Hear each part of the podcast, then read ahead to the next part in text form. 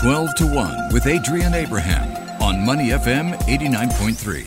You're listening to Money FM 89.3, 12 to 1 with Adrian Abraham. Joining me on the show today is Casey Meals, a.k.a. the Lion City Barber, co-owner, Grease Monkey Barber Garage. Casey, so good to finally have you on the show, of course.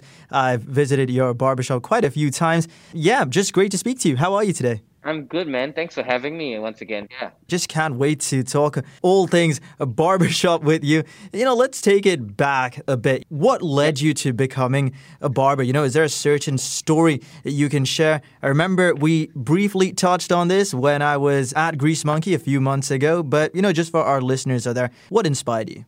Basically, I was back then. I was still in a band, and we used to tour quite a bit. We go on tours, and at one point in time, we were in Canada, Toronto, and I happened to stumble across this barbershop, and I got a haircut there, and ended up becoming really good friends with the owner, and that sort of got me into not really barbering, so to say, but in keeping my hair a certain way, you know, like slicking it back, a bit more of the whole classic pompadour look back in the day. This is about like 10 years ago. And I kept doing that. And my friend, one of my buddies, he was tattooing in Brisbane. Mm. He was planning to come back to Singapore and open a tattoo parlor. But it was going to be a barbershop as well. And he sort of knew that I was into this whole barber thing that was going on. And he was like, hey, you want to try and become a barber? And I was like, yeah, that's what happened. That's basically how I ended up starting to be a barber. Yeah, what a story. I mean, that never gets old. You know, in terms of the training process to become a barber, talk me through this whole sort of ritual. What does it involve? I think there's a lot of different styles of training around the world. In the States, it's a very, very professionally done way of educating a guy to learn how to barber because they have to go to beauty school. You must have a barber license in the States.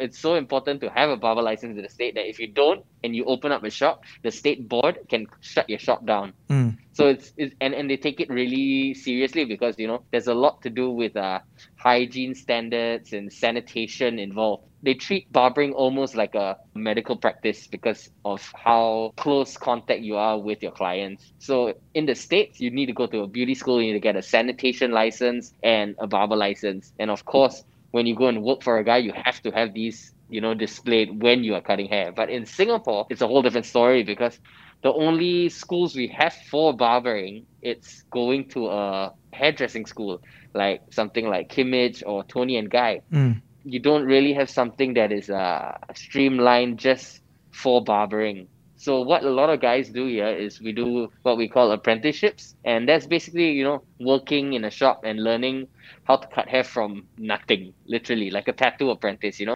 You come in, you shadow the barber, you ask us questions. We teach you how to cut like what we call a dolly head.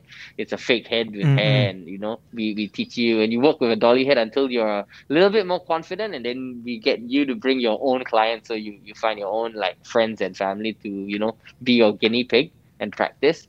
And eventually you keep doing that until we feel you're ready and you can start charging. So it's a more traditional way of doing things. You know, we don't have like a entire class or anything like that. But I feel it's quite it's a method that has gone down through the ages, right? People and apprenticeships, whether you're a chef or whether you're a tattooer, you know, it's quite similar. So yeah, man. And Casey, if you had to do it all over again, right, would you have gone to a beauty school if it was available to you at the time? If it was available at the time, most definitely, because I think in Singapore, the culture here is a lot about the papers you have, right? And now there's so many shops and premium shops. I think if you were a barber that's starting out or trying to find your first home to work at, that would probably be something of importance to the employer. So yeah, man. Yeah, but of course, you wouldn't be where you are now with that, you know, you went through that traditional sort of training. Yeah. And of course. So, I mean, like, if you're looking back, I'm quite grateful that I got the opportunity to learn under, like, great barbers, because we had some barbers come in from abroad, you know, to show us the ropes, so to say. But I guess it's a more personal experience as well, right? You learn directly from them. Exactly. It's, and it's very thorough. It's super thorough, you know, and you're learning from like a dude that's been doing it for like 17 years. He's not like an educator. He's still a barber, you know. He's literally showing you what he does on a daily. I would completely do it again if you ask me. Yeah, it certainly seems a lot more informative as well. Casey, you've been in the business for quite some time now. You know, do you remember your first day as a professional barber? I mean, what can you recall from that day? Oh man, I think I was just trying not to. I think I was pretty nervous because it was my first day, and obviously back then where my barbershop was located, it was at Bali Lane, so we get a lot of locals as well as expats, a whole bunch of expats, and a lot of these guys are, you know, your CBD guys, you know, your white collar workers, and I think it was a bit nerve wracking because a lot of them had really good heads of hair, and I really didn't want to like mess it up. I was definitely very, very nervous, but all in all, I managed to pull through. You know, I always like told myself, don't take off too much because, you know, you can't put it back on. So that's always sort of been my thing, yeah. And you've certainly come a long way since then. We're in conversation with Casey Meals, a.k.a. the Lion City Barber, co-owner, Grease Monkey Barber Garage. Casey, you've cut a lot of hair. I mean, it is your job at the end of the day. But are there certain individuals who stand out, you know, looking back on your career? Of course, I have tons and tons of stories, good and bad ones. But I mean, I've had a lot of, you know, one thing about me when I cut hair, because, you know, you work with very similar hair types, especially working in Asia, you work with a lot of straight, coarse hair. Yeah. You never really get to experience, like, you know, curlier hair or afro hair like yourself, for example, you know. So whenever we do, how I actually learned how to cut curlier or afro type hair was because I actually messed up a U.S. Marines hair many years ago. And this is the first time I have ever laid my hands on afro hair. And I thought it was similar to, you know, what we were already working with, but it was completely different. The way you approach the haircut, the techniques, like everything was different. You had to relearn how to cut hair all over again. And it was my first time and I completely messed it up. Like 100% he was pissed. He was a really big U.S. Marine. He was covered in ink and I think he was doing like a tour here or something and he was not happy. But because of that individual, you know, I didn't give him a good haircut. He forced me to, you know, push the boundaries of what I know about cutting hair and learn about cutting afro hair. So up till now, Grease Monkey, we have a couple of individuals here who are actually really good and specialized in cutting afros, which includes myself. So that's probably a really interesting individual that I can say stood out lah. Because he was not happy. And you know, that experience, of course, you were taken out of your comfort zone, but you've come out much stronger and certainly more skilled since then as well. Casey, the barbering scene has evolved dramatically, you know, in the last few years. For someone who was there when it all began, how much has it changed? What's different?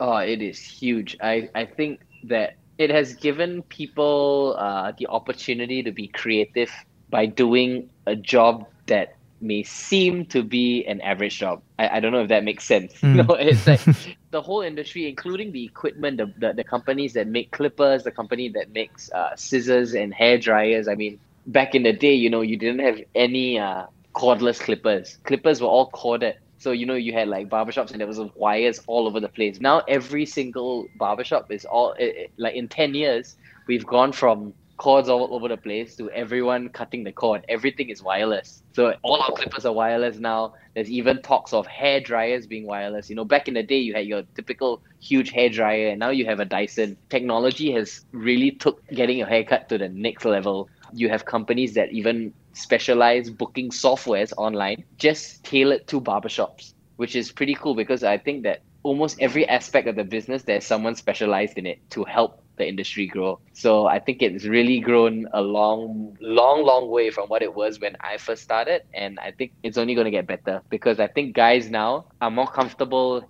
going to a barbershop than a salon, and that has not always been the culture in Singapore because that barbershops only started popping up 10 years ago, right? Prior to that, everyone was going to a salon. So you would try to explain to the lady most of the time it's a lady. You explain to her what you want and they won't be able to, you know, give you a tight fade or a very crispy lineup because they weren't trained to do that. It's not that they can't, they just weren't trained to do that. In 10 years, you have barbershops in every corner of this country, which it's really, really nice to see. Yeah, of course. And all these tools have certainly helped you and made your life a lot easier as well. But, just before we talk about Grease Monkey, in the last few years or so before you were at Grease Monkey, what are some of the other concepts that you've been to, let's say as a customer, and what have you experienced at these different barbershops? You have different vibes in every shop, right, that you go to. Some of them are a little bit more, high end, so to say, and they charge quite a bit for a haircut. But that also comes with a lot of extras, like I spoke to you before. You get a glass, like a cocktail or a drink with your haircut. You may get even a massage or a coffee, so to say. There's a lot of vibes. Like I've been to one in the barbershop that I went in Toronto. That shop was super similar to mine. It revolves around us being super grungy, so to say, and skateboarding, because I always tell people the story of how I became a barber. But it became a barber because I was doing music, and I only got into music because of skateboarding. So I would, like, the whole vibe of Grease Monkey is similar to that of a punk skateboard grungy shop. But the thing is, we still offer quality service, and that's always been the benchmark of what a good barbershop should be offering. You have to, no matter what the shop looks like, the outcome needs to be good, the product needs to be good. So I've experienced, like, not that many, so to say, because back in the day I always went to one guy, and it was just that one guy, and that was like a old school barber. He was an old man, like in a corner and a hole in the wall kind of shop. And back then I didn't really care about my hair till I went to Canada. So when I went to Canada, I started to cut my own hair when I came back to try to achieve what they were doing. Yeah. And this is before I even thought about becoming a barber. I was just trying to figure out how I could keep this look. But in Singapore, I've been to I've seen Jermaine Street. Then there's another shop, a really close friend of mine, a shop called The Panic Room, and they're out in Geylang, and they have another shop in Yishun. And these guys, they have a super cool vibe, So our shop's super skateboard, tattoos, and a lot of imagery on the walls. And if you go to their shop, it is similar. There's a whole bunch of imagery, but they have a record store next to it. Oh, wow. And they have a record store that is built in with the barbershop, and they have arcade machines, and they sell a lot of product, like hair product and shaving stuff. So it's a really, really cool shop, and I really do recommend everyone to check The Panic Room out. If you're in the area in Geylang, go and give them a shout out. Really, really cool guys over there. Yeah, when it comes to cutting hair, Casey, you mentioned you used to go to the same person for a lot of years. It's all about trust, Once you build that trust and you know that someone can cut your hair in that certain way, then there's no looking back as well, which takes me to my next question, and that would be, for someone who's never been to Grease Monkey, how would you describe the concept? And also, what makes you guys different compared to all the other barbershops in Singapore? I think the whole concept of Grease Monkey is that we wanted to, start a place where anyone could come in through the door, whether you were working in a bank or whether, you were working anywhere else, or even kids, We just wanted a place where it was more community-based, and, we could build a relationship with our clients. Like pre-COVID, we used to have small parties every now and then, and guys would come out here and we'd hang out and we'll barbecue on the weekends and play good music, and just, that was more or less the concept that I had in mind before opening the shop. With all the things you see on the walls at Grease and how it looks right now, I think that just came through the years, It sort of builds, and it's still building itself. Every time, someone comes in, there's something new in the shop to look at, and it's just a more grunge street but vibey shop, I would say. That's how I would describe it. Yeah, every time I come into the shop, there's always something new to look at. You're certainly right about that. We have to talk about the elephant in the room, which is the COVID-19 pandemic. The circuit breaker was a brutal time for a lot of industries here in Singapore and around the world. Fast forward to 2021 with all the heightened alerts that we've all experienced. How do you prepare for something like a snap lockdown? Because already you don't have much time to really prepare yourselves. What's the way forward? So what I learned in order to stay afloat during these hard times, it's that if a snap lockdown happens and we have to, quit and stop operations, one thing that helped a lot was, doing promos and package promos for haircuts. So, they pay for entire package up front, but they get X amount of haircuts throughout a year, like an annual package or like a subscription package. Yeah. Exactly. And there's perks and incentives that you could give them. And for us, because of how much history the shop has had over the past 6 years. Merchandising helps a lot, like dropping merch to buy t-shirts, whatever it is you can drop as a brand actually helps a lot. So I think those two things are very important that barbershops should take into consideration during this crazy pandemic.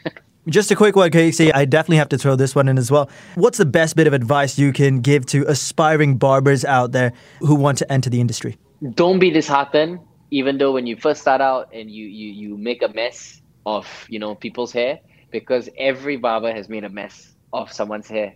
But when you make a mess, you learn from your mistakes and you just don't do that on the next haircut. So don't be disheartened and just keep cutting hair. Yeah, everyone makes mistakes. It's how you bounce back that really matters. We've been in conversation with Casey Meals, a.k.a. the Lion City Barber, co-owner, Grease Monkey Barber Garage. Thank you so much for joining me on the show. And I wish you the best of luck for the rest of the year. And I can't wait to be back because I think I need a haircut soon. Sure, bro. Thanks so much for having me again, man. Appreciate it. To listen to more great interviews, download our podcasts at moneyfm893.sg or download our audio app. That's AWEDIO. Available on Google Play or the App Store.